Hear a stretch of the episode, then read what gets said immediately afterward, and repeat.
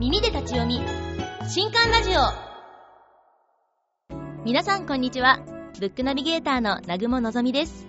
えー、皆さんはタコ分析をされたことはありますか？あの自己分析を他の方からしてもらうという就活の場とかでよく耳にするかもしれないんですけれどもあの周りの人が自分のこととかまたその人の知り合いについて話すことってあ自分ってこういう風に見えてるんだとかあの人ってそんな一面もあるんだって新しい発見ができて面白いですよね。ということで今回ご紹介するのは文芸小説になりますが一人の女性が中心となって物語が進んでいきます。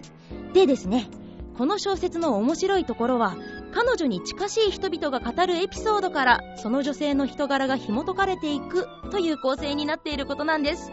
さてさて一体どんな物語が登場するのでしょうか？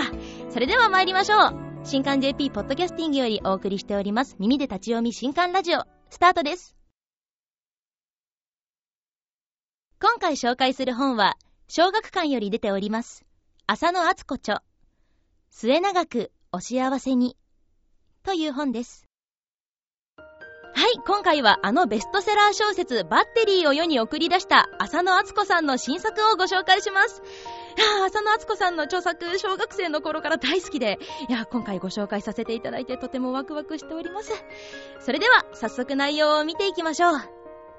この物語は、8人の視点及びスピーチによって、瀬戸田萌という花嫁の人物像が浮かび上がる構成です。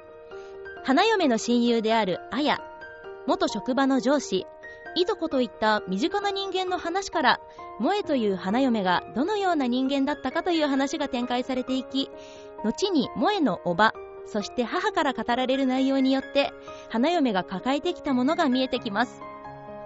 またスピーチを担当する人たちもそれぞれ苦悩を抱えているのです。萌えという花嫁を通して彼女たちが何を思い花嫁を見送るのかも注目していただきたいですね。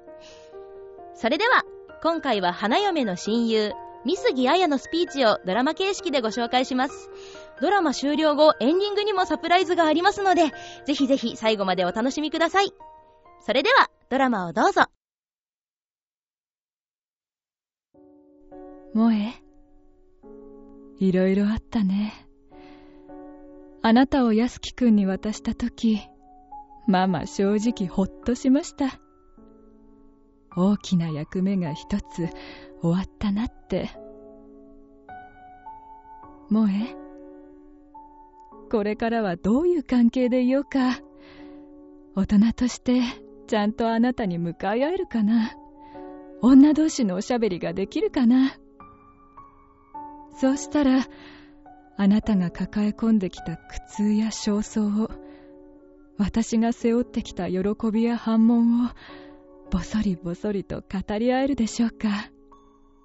楽しみです。ええ楽しみです。結婚を境としてあなたと私がどんな対になれるのか。楽しみだね。萌え。おめでとう。本当に美しい花嫁さんです。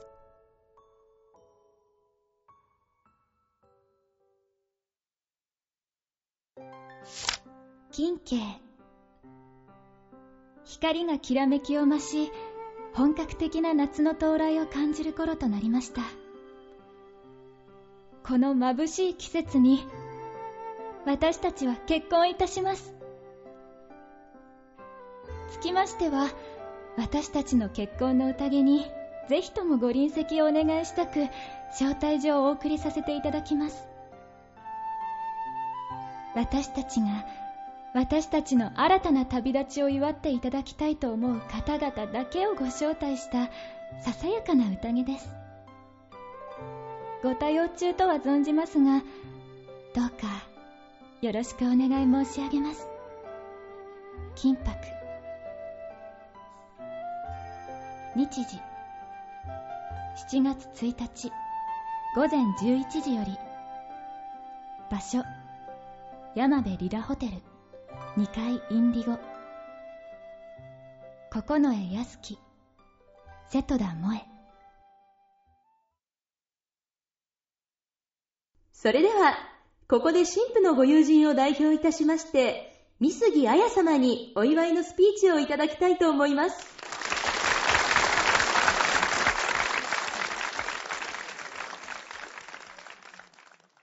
私はまだ迷っている。萌えに伝えたいことがある。だけど、どう伝えればいいのだろう。それとも、伝えないままの方が、迷っている。まだ、迷っている。萌え、安木さん、ご結婚おめでとうございます。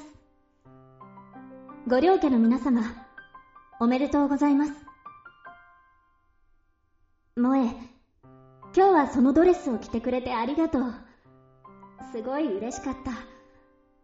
まさか本当に私が萌えのウェディングドレスを作るなんて、萌えが私のドレスを着てくれるなんて信じられなくて、まだなんだか夢を見ているようです。萌え、一年前の雨の日のことを覚えていますか？そう。偶然に私たちが再会したあの日のこと。今日はあの日言えなかったことを、今まで伝えられなかったことを聞いてもらいたいの。私がデザインしたドレスを着てくれた萌の前で、本当の思いを話す機会なんて、最初で最後だと思うから、お願いします。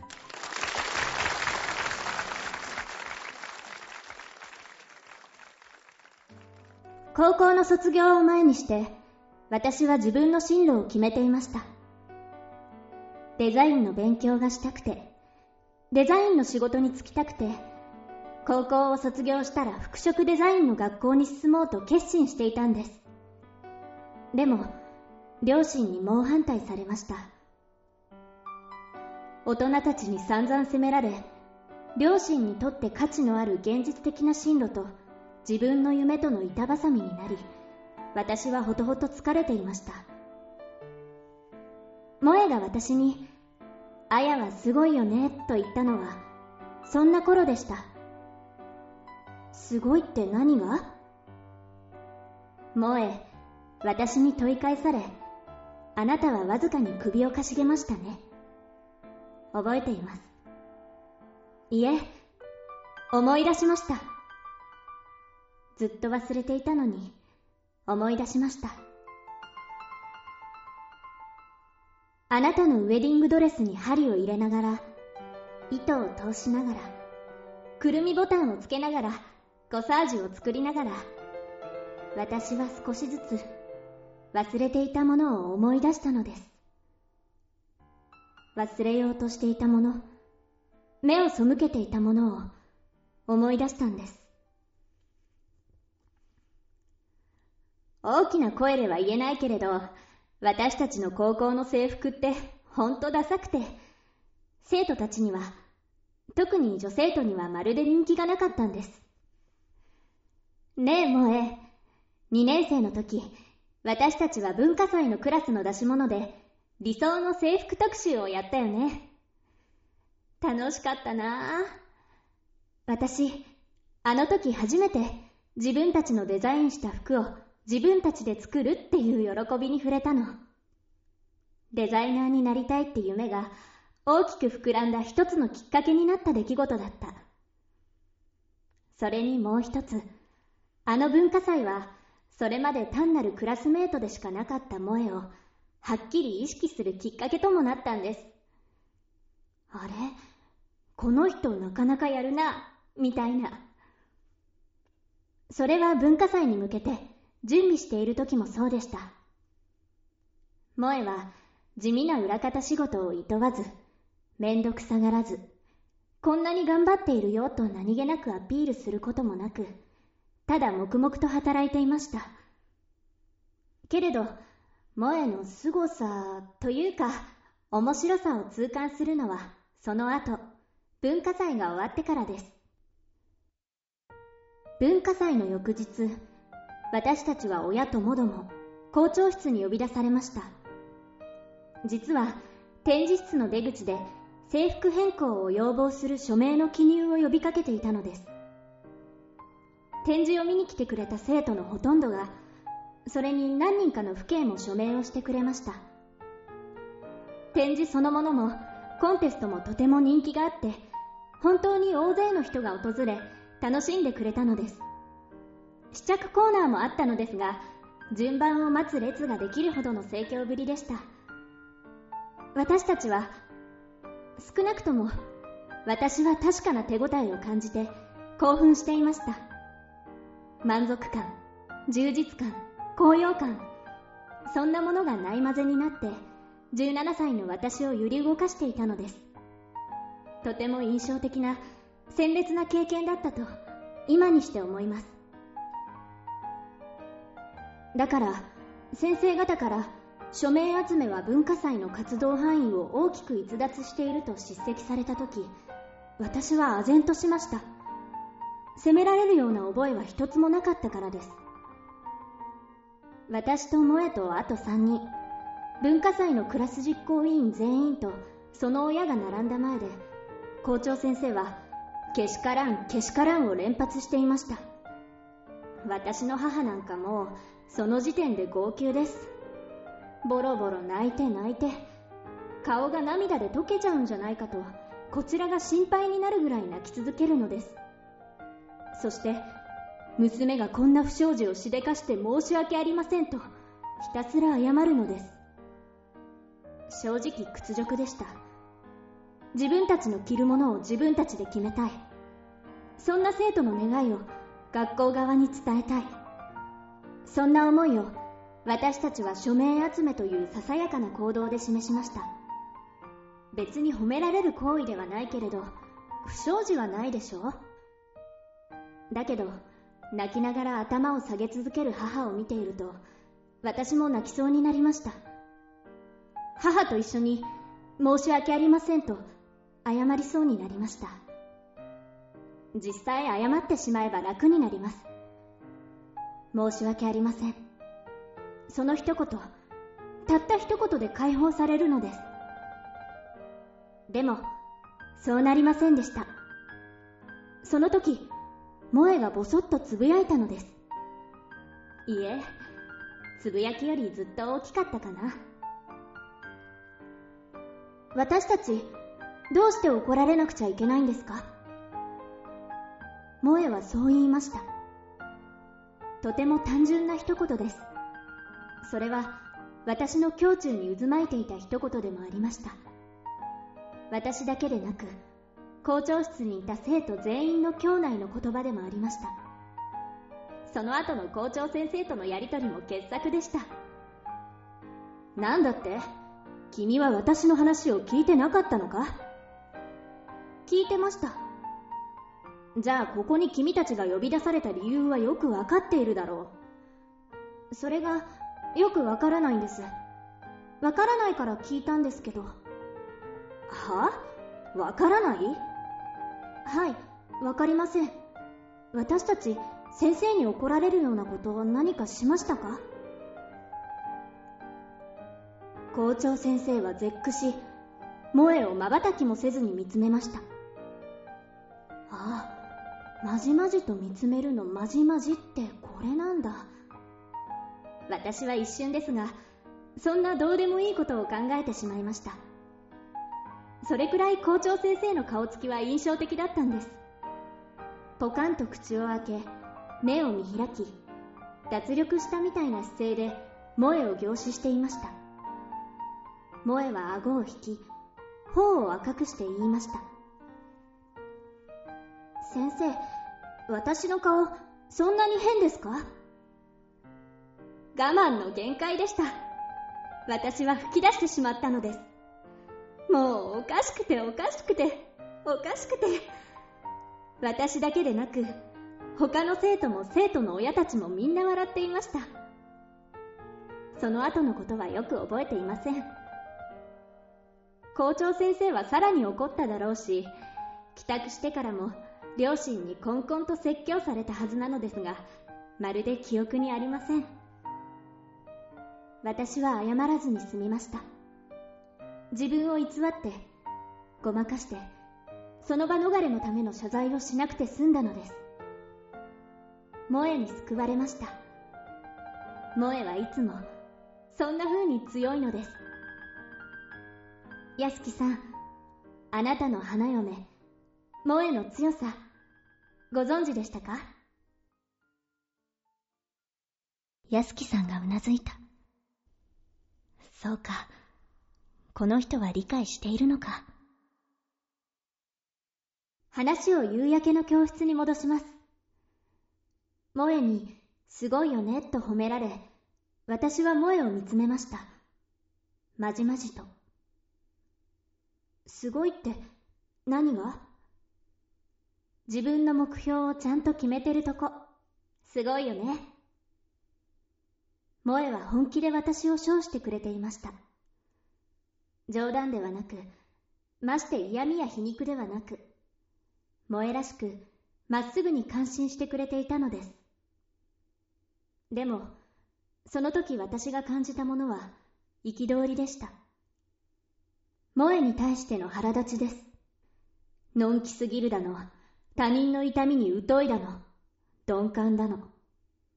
溜まっていた鬱憤を萌えにぶつけてしまいました。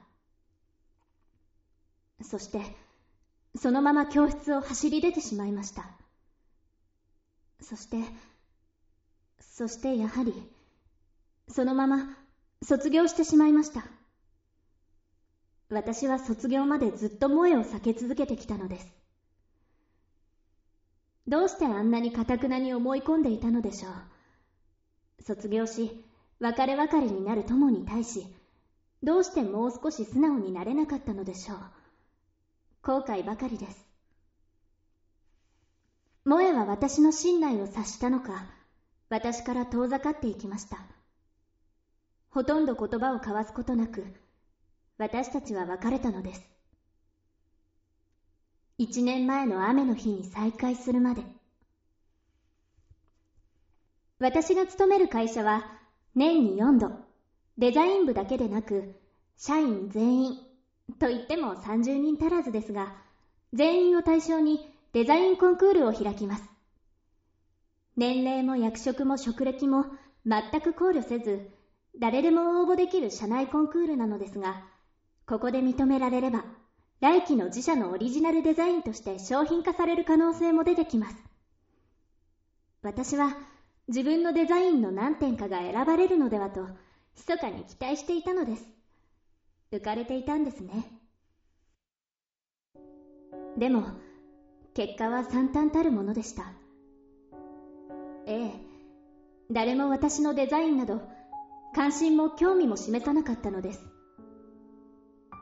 正直に申し上げます入社以来今に至るまで私の作品はただの一点も選ばれていません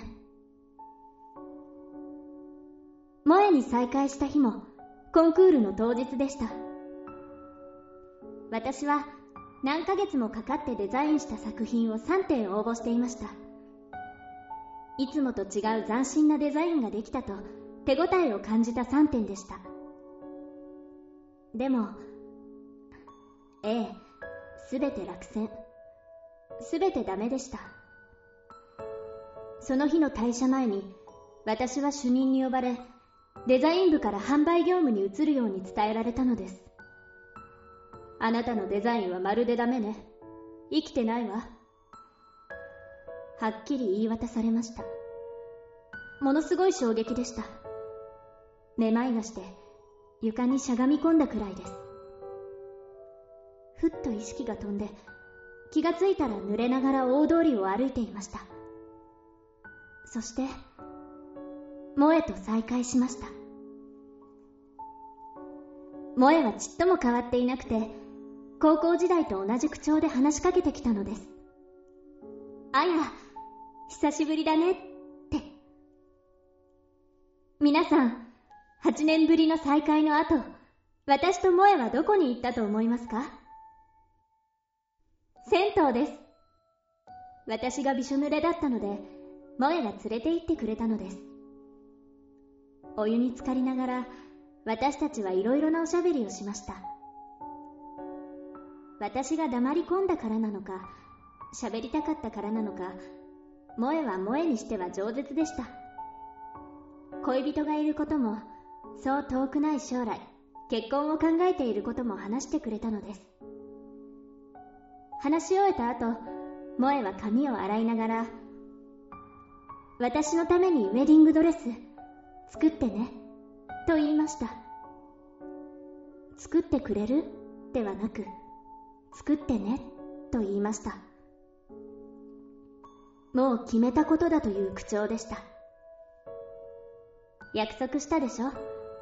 私が結婚するときはドレスを作ってくれるって。約束守ってよね。私はうなずきました。萌えの迫力に毛をされもしていたのですがウェディングドレスをデザインし形にするという誘惑に心を動かされもしていたのです。その日から私は萌えのドレスの制作に全力を傾けたのです。楽しかったです。萌えと出会い萌えのドレスを作っていた月日。私は一針一針を運ぶ楽しさをデザインする喜びを夢を抱いていた日々を少しずつ。でも鮮やかに思い出していました。蘇生する思いがしました。私はこんなにもこの仕事が好きだったんだと。これからもずっとこの仕事を続けていきたいのだと。いつか生きたデザインができるようになるまで諦めないと。萌え私は今すっきりしています。すみません。本当に本当に長く喋りすぎました。最後に叫びます。萌え。今日のあなたは最高に綺麗だぞ。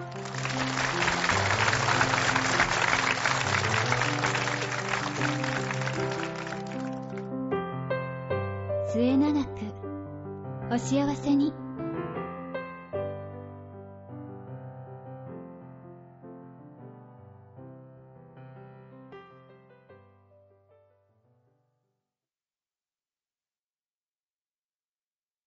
では、書籍情報です。末永く、お幸せに。浅野敦子著。小学館より、税別1200円で発売中です。新刊ラジオお別れの時間となってしまいました。今回の本いかがでしたでしょうか？えー、最後にですね、このドラマの前に申し上げてたサプライズについて発表しちゃおうと思います。なんと、浅野敦子さんご本人からメッセージをいただいております。わーいということで、えーこちらの音声をどうぞ皆さんこんにちは浅野ですえーっとあの私の最新刊「末永くお幸せに」っていう一冊はあのとあるホテルの本当にごく普通の結婚式から始まります。でもその結婚式で語られるスピーチの中で実は花嫁である一人の女性の姿その内面も含めて、えっと、徐々に徐々にゆっくりと浮かび上がる。そういう、まあ、あの仕掛けっていうと大げさなんですけれどもこう人を少しずつ浮かび上がらせていくというそういう小説を書いたつもりです。そこに母親と娘のいろいろな思い憎しみも喜びも愛情も嫉妬も含めて、えっと、しっかり盛り込みました。多分読んでくださる方によっていろいろに色を変える小説ではないかなとあと書いた本人は思っています。その色を皆さんそれぞれにしっかり楽しんでいただけたら嬉しいです。浅野敦子でした。よろしくお願いします。ありがとうございました。ありがとうございました。いやー、なんというか、まだ私は全然実感湧いたりはしないんですけれども、なんというか、萌えのお母さんみたく、なんか私の母も自分に対して何か思ってることとか言えてないことあるのかなってこのドラマを聞いて思いましたちょっと今日帰ったら、まあ、母とは仲良しなのでよくカラオケとか行くんですけどちょっとカラオケに誘ってピンクレディーを踊ってアミンの松葉を一緒に歌ってからなんか言いたいことある？みたいな風にちょっと聞いてみようかなって思いました。え今回ご紹介した小説の萌さんの人物像まだまだ気になることだらけですので職場の人や親戚家族にとって萌さんはどんな人だったのかそれぞれにどんなエピソードがあるのかぜひ本書を読んで確かめてみてくださいね。といったところで今回の新刊ラジオはここまで。また次回お会いしましょう。お相手はブックナビゲーターの南雲のぞみでした。